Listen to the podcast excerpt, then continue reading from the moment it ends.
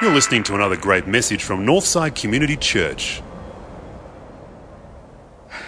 Well, we've been uh, walking through the book of Daniel for the past couple of weeks, asking ourselves this question How do we live lives as believers uh, in an unbelieving world?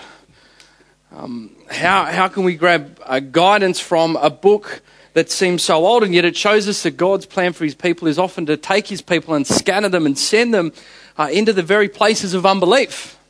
And we have seen uh, some great stories, some great characters in all of that. Um, last week we saw that uh, we really are part of the giant Mentos and Diet Coke experiment, that we um, are catalysts for the explosion of the kingdom of God um, throughout this world. But here's the question tonight.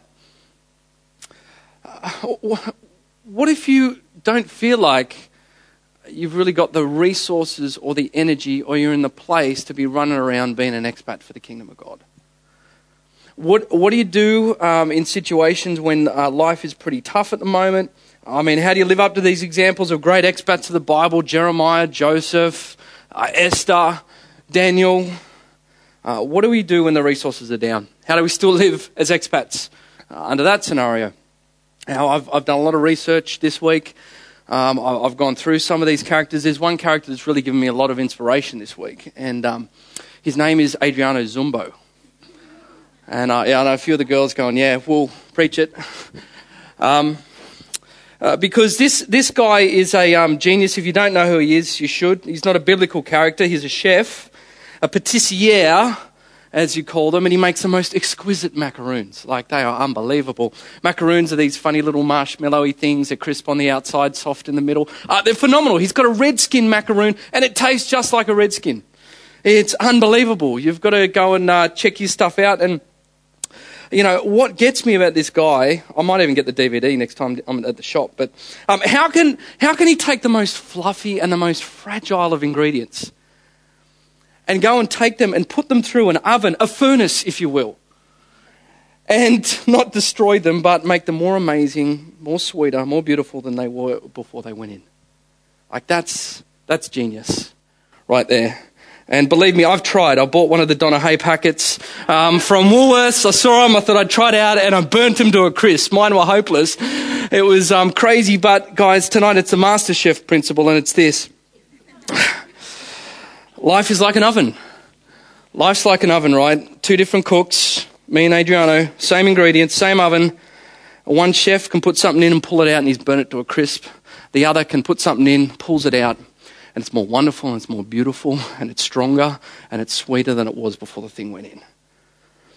And guys, life can be like a furnace. Life can be like an oven. And for two people to go into that furnace, some go in and they come out burnt, they come out darker and they come out bitter and they come out twisted and they come out broken. And for another person, they go into the furnace and the oven, they come out softer and tenderer and stronger and sweeter than before they went in. How's that possible? what I want to say that this passage says to us tonight, the same furnace, one burns someone to a crisp, the other, it comes out gold. What it says to us tonight is the idea of, of the passage is this life is full of ordeals. We all go through a furnace at some point in our life. And so the real question is, how will you fare? That's why we look at the example of Shadrach and Meshach and Abednego. I'm going to get sick of saying that by the end of the message tonight. And um, they went into a fiery furnace of life and they came out the other side stronger and higher and sweeter, not through their own efforts, but because God, and that's what I want to get to tonight, is the ultimate Adriano Zumbo.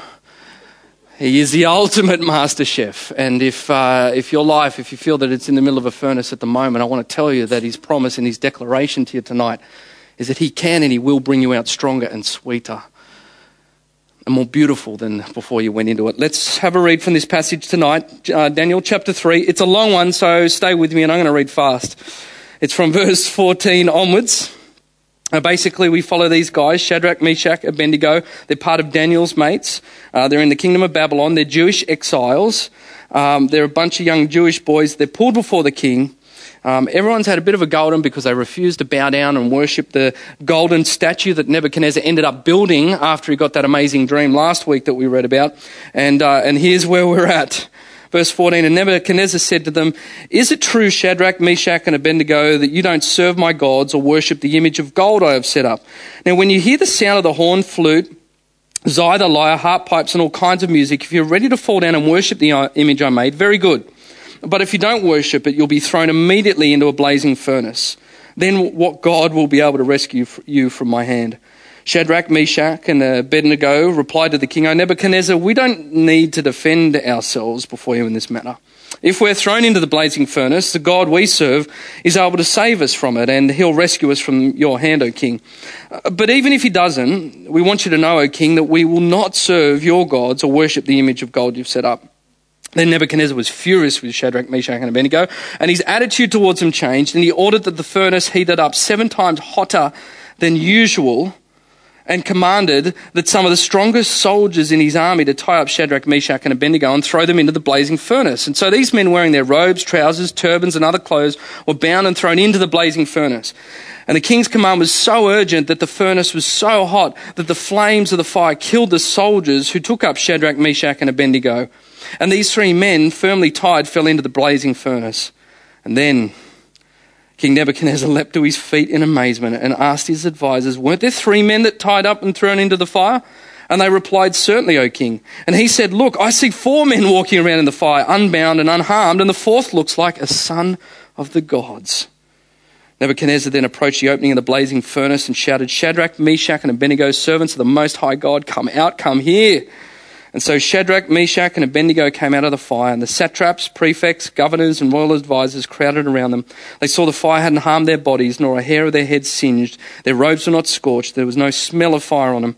And then Nebuchadnezzar said, Praise be to the God of Shadrach, Meshach, and Abednego, who sent his angel and rescued his servants. They trusted in him and defied the king's command and were willing to give up their lives rather than serve or worship the God except their own God.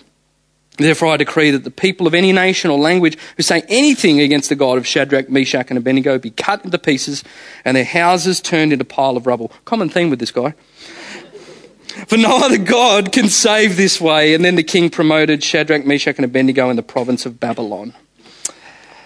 Wow. Still with me? Nice.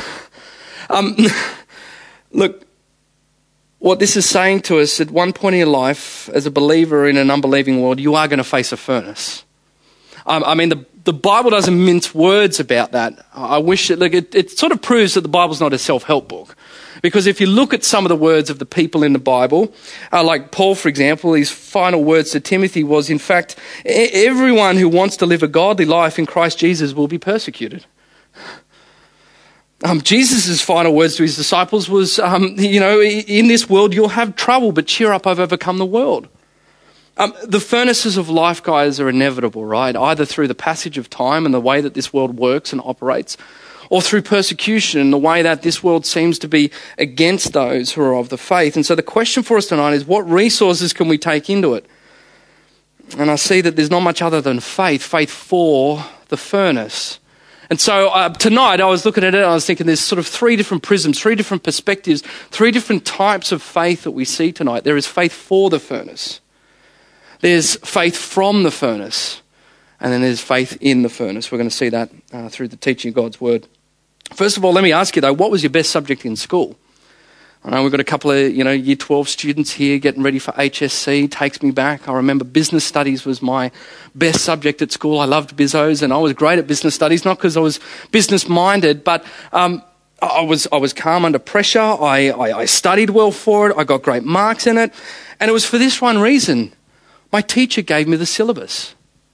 And I'm thinking, why didn't all the other teachers do that? Give me the syllabus, what we had to study. Wasn't that what you always ask yourself at school? You know, um, just tell me what I've got to know. And you see, the thing is, the reason why it works so well for me is that outcome dictates behavior.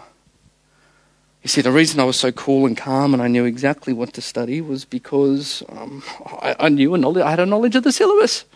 I didn't bother studying that part of the business studies book that I didn't need to know. Now, how did um, Shadrach, Meshach, and Abednego respond? I'm not talking about business studies, but um, King Nebuchadnezzar's lost it again, and again that seems to be a pattern in his in his life. He's frothing at the mouth. He's quite.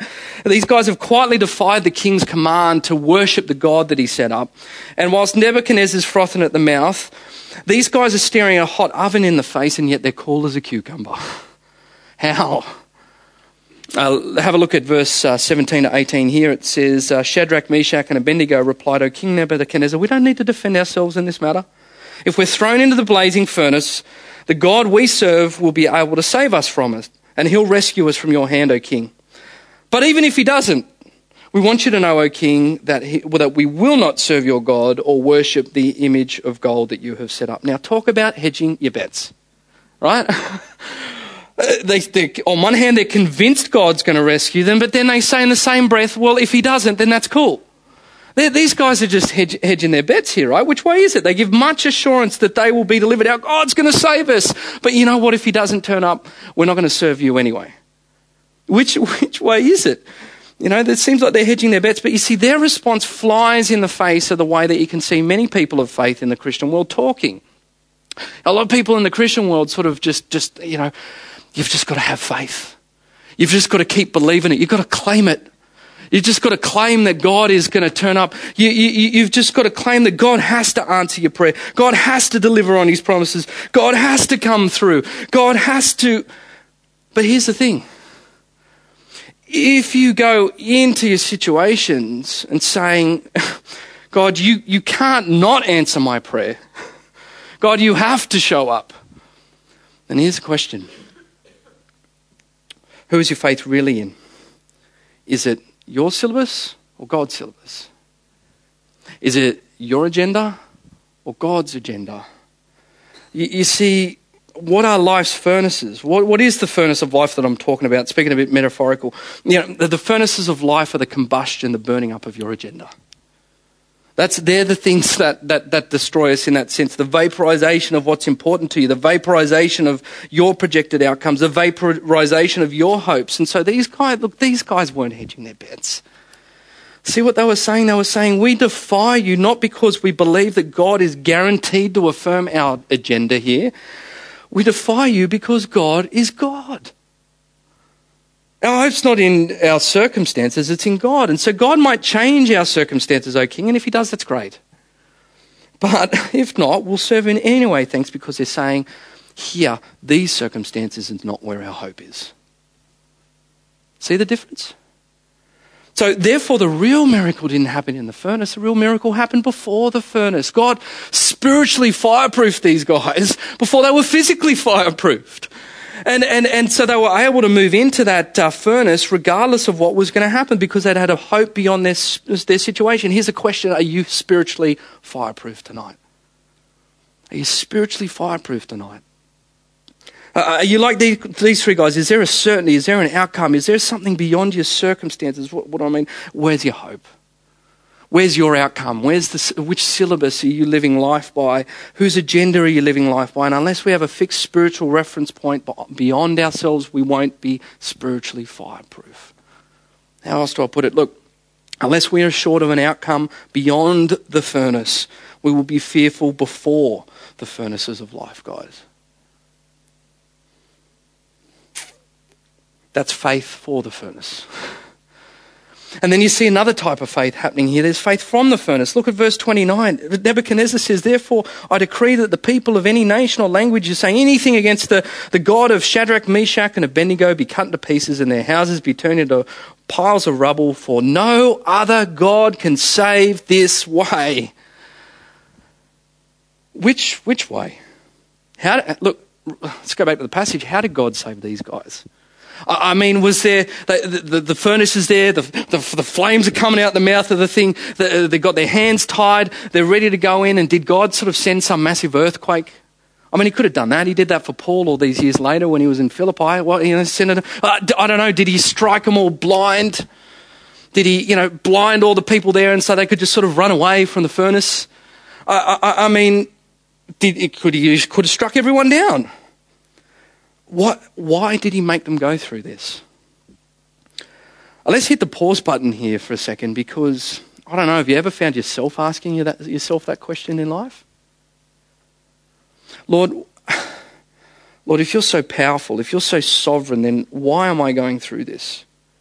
Why do you allow me to suffer like this? Why don't you pull me out of my situation like this? Why don't you send me an earthquake? Why don't you just do something? Why, Lord, don't you step in? You see, I think through this passage, and it's right throughout the Bible, you can look at it. God, God was giving us a hint of how He really works in this world. You see, take a look at verse 25. Nebuchadnezzar peers into the furnace, and to his amazement, there's someone in there. It says there's a fourth figure. At verse 25, he says, Look, I see four men walking around in the fire, unbound and unharmed, and the fourth looks like a son of the gods.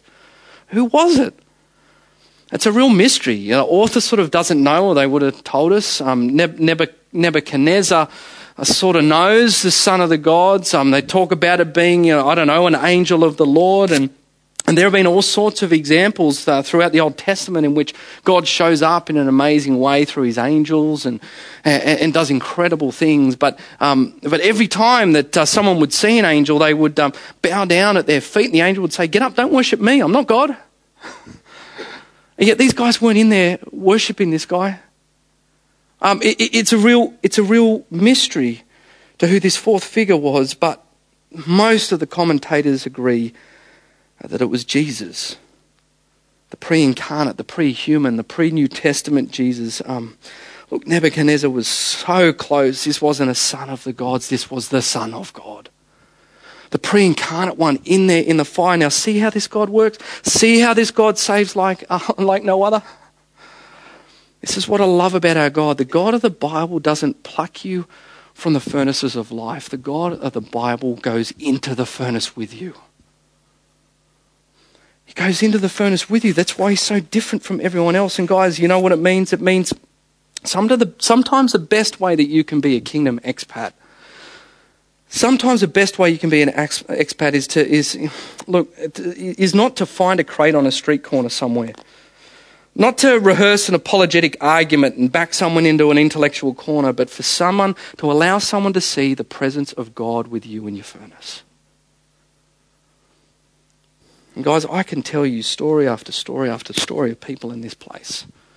People in this place who lost children, or people in this place who want children, or people in this place who've lost a relationship, or people in this place who want a relationship, or people in this place who have lost jobs, or people in this place who want jobs, and yet they stand absolutely firm in this turmoil, in this furnace of their situations, and when you see the witness of their lives, you almost can't help, like Nebuchadnezzar, go, wow, there's something supernatural about them, there's something supernatural with them.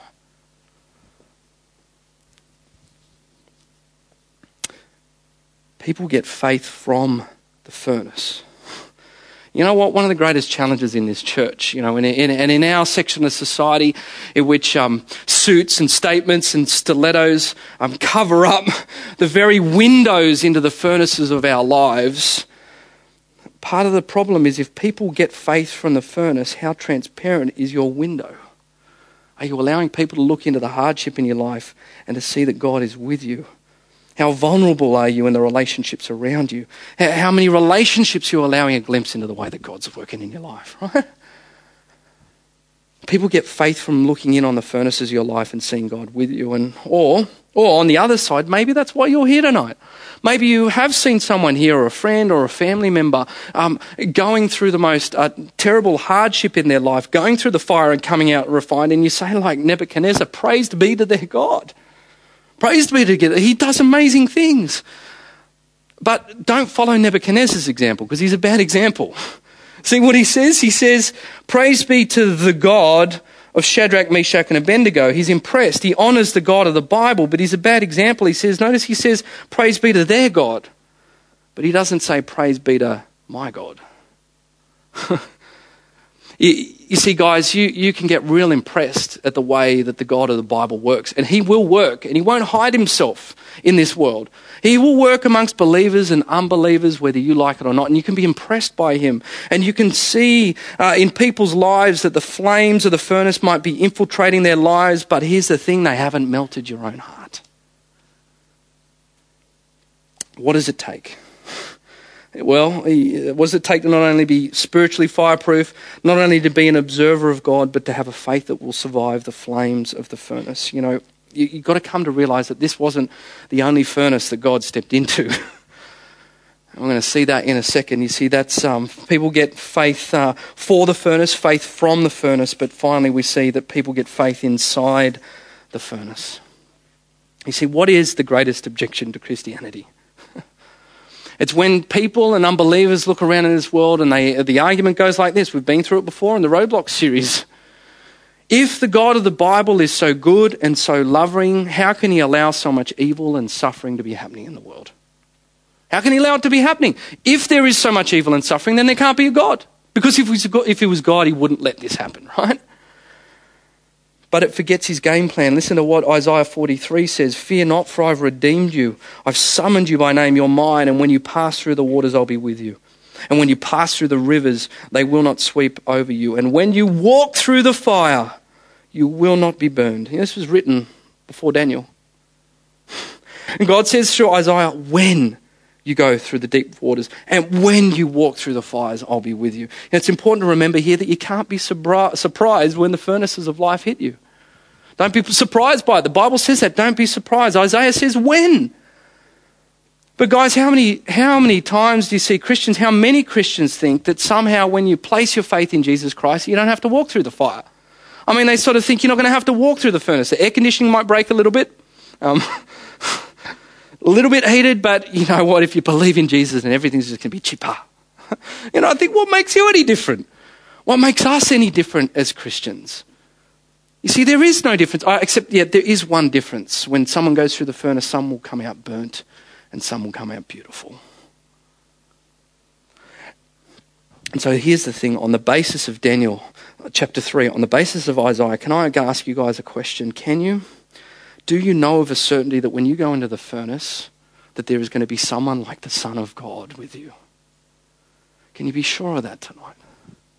Can you know that? Can you feel that? How, um, if you're asking, well, how can I? I'm glad you asked. Because that's when you believe in the gospel. Well, what's the gospel? I'm glad you asked.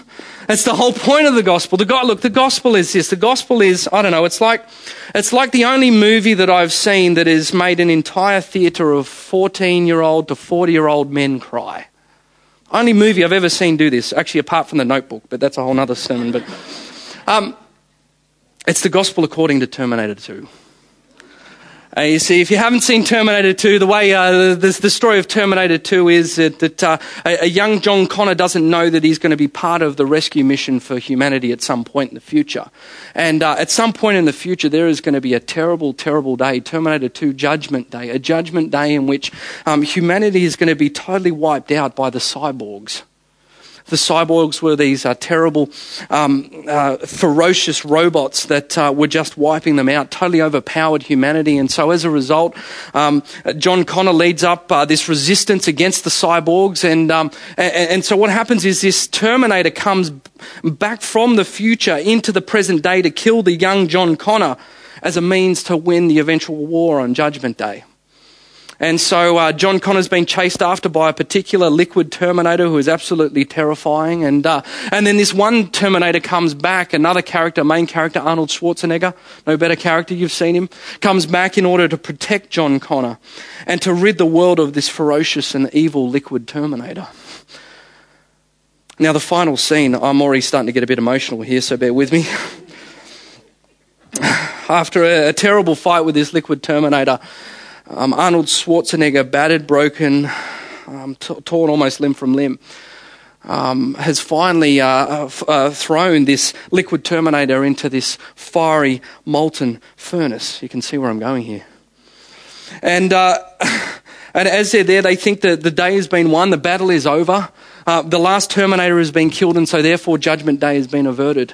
And, yet um, Arnie says, No, I, I must go. And he jumps onto a hook above this fiery furnace and he says, Still, there is one piece of this terrible technology still left, and it's within me. And at that point, he has himself lowered and deeper and deeper and deeper into the fiery molten furnace that lay before him. And we were sobbing.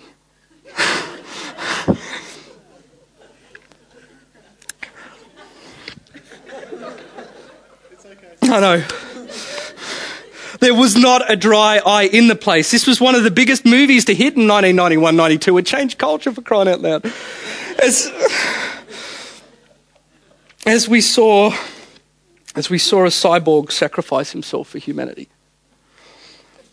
Now, guys, if blokes can get teary over the death of a cyborg, look, in all seriousness, does, I don't know, does it, does it give us a hint that maybe there's a deeper story? Maybe there's a, a greater story for which you and I are created? A greater story that stirs the heartstrings, a, a greater story that's far beyond science fiction. See, there is a greater story, and that story is the gospel. And the gospel is this someone did get lowered into a fiery furnace to save humanity. And yet it wasn't a cyborg, it was your creator. And Nebuchadnezzar heated up that furnace seven times so much that the guys throwing the, the boys in there vaporized, but that Old Testament doozy was nothing compared to what Jesus Christ was going to experience. Matthew 13 talks about the way uh, that this judgment day, not Terminator 2's judgment day, that the real judgment day, the ultimate judgment day was going to be like this at the end of the age, where the angels will come and they'll separate the wicked from the righteous and they will throw them into the fiery furnace. Guys, what was happening on the cross? Jesus was getting lowered, lowered further and further and further into the fiery furnace for us so we don't have to experience the wrath. The Bible says that Jesus drank the fiery cup of God's wrath. Jesus was the one who took on the only thing, the only real thing that could eventually destroy humanity. It wasn't a bit of technology and a chip and a terminator, it was sin. And he took that upon himself and he took that deep into the depths of the fiery furnace and he destroyed it. He lowered himself into the fiery furnace. He was sacrificed so humanity's future could be saved. Oh God, look, guys, what I'm, what I'm trying to get at here's the thing. And until you see that God went into the fiery furnace for you, you won't feel his presence inside the furnace with you. That's the gospel. And so, guys, tonight, to the person who's here tonight asking, where is God in all the world's suffering? Where is God in my suffering? Friend, I don't have a simple answer other than this. Other than this, if you, if you feel like you are in the middle of the furnace tonight, the God of the Bible, the God of Christianity, shows us that in Jesus Christ, He is the only God of the only religion in all the religions and all the gods in all the world of all of history. He is the only God that was willing to suffer. Which means tonight, He gets what you're going through. He understands what you're going through. If He was thrown into the furnace for you, you can feel Him in the furnace with you. Just as grace and glory emerge from His life, eventually grace and glory can emerge from your life eventually. You'll go into the furnace and you'll come out not burnt but beautiful. It's a master chef principle, right? there can't be, you know what? There won't be transformation in your life without a furnace, without an oven. Chicken's still just chicken. Macaroon is just a big mush of funny sugar in a bowl. But when we suffer in the cooler, smaller furnaces, God's not destroying you, He's refining you because He's the master chef. The very heat that you think that will destroy you tonight will become the very thing that will make you rise even higher. And you know what? He's the God because He's the master chef that He knows exactly how much you can stand. And He will pull you out right at the right time. Guys, that's the faith that is inside the furnace. And so you might have been thinking tonight with all this expat stuff, I don't have the resources to be a kingdom expat. You don't know what I'm going through, Sam. You don't know what I'm struggling with. But I'm here to say it's not so much the resources that you've got at your disposal, it's how you react. One of the greatest witnesses to an unbelieving world is not the things that we say to people, but how we react. How we react in the midst of the furnace. And so tonight, would you like some spiritual fireproofing? I mean, if everything went up in flames for you this week, have you got a certainty and a hope beyond your circumstances this week? You can if you place your faith in Jesus Christ. I don't know, maybe you've been looking through the window of a friend's life and you're here tonight and you can see that they're not alone, that there's been a power and there's been a resilience and there's been a strength and there's been a presence in their life that has gotten them through that furnace. And, and you're left saying, How do I get that sort of presence? How do I get that walking with me? You can if you ask Jesus Christ into your life. But maybe, friend, you feel like you're inside the furnace tonight. And I just want to say that we're here for you. You know, God in Daniel sent down someone who looked like the Son of God. Look, we still don't know exactly who it is. But he makes it pretty clear post Old Testament and post New Testament. He sends, in the furnaces, he doesn't send himself, he sends his people, he sends the church. And tonight I just want to say, we're here for you as a church if you're going through the furnace. We want to pray with you. We want to walk with you. We want, we want to be with you in the midst of the furnace that you're going through.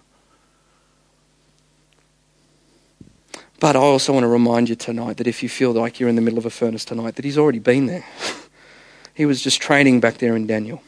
And when you realize that at the cross He went into the ultimate furnace for you, then your cooler, smaller furnace, as intense as it may, might, may feel tonight for you, might be all that more endurable as you realize that He's in the furnace with you. Let's pray. Heavenly Father, I pray for those tonight that are in the furnace. Father, those of um, our church and our family, our brothers and sisters that are experiencing pain and hardship, and where the, uh, the spiritual things and the church things and the discipleship things and the expat things are probably the furthest things from their mind tonight. Father, uh, we pray that you might be with them. Father, we pray that you help us be with them in that sense. Uh, but Father, tonight we revel and we rejoice, those of us that have been through the furnaces and come out the other side. Uh, we stand upon the confidence and the knowledge, most of all the experience, Father, that uh, in those toughest times in our lives that you've been there with us. And you'll always be, always be with us in that sense. So, Father, help us tonight have a hope beyond our circumstances. Father, help us tonight have a hope beyond the horrors of this world. Father, help us tonight have a hope that will not fade or spoil or perish, Father, but is kept for you an inheritance safe for all eternity's time. Melt our hearts, Father. Melt our hearts into greater knowledge and revelation of who you are and what it cost you uh, to move into relationship with us through your Son, Jesus Christ, and the extraordinary lengths of the God above all gods you'll go to to not only rescue us, but most importantly, when we need it most identify with us and say, I know, I've been there. And we thank you for that. And we pray these things now in Jesus' name.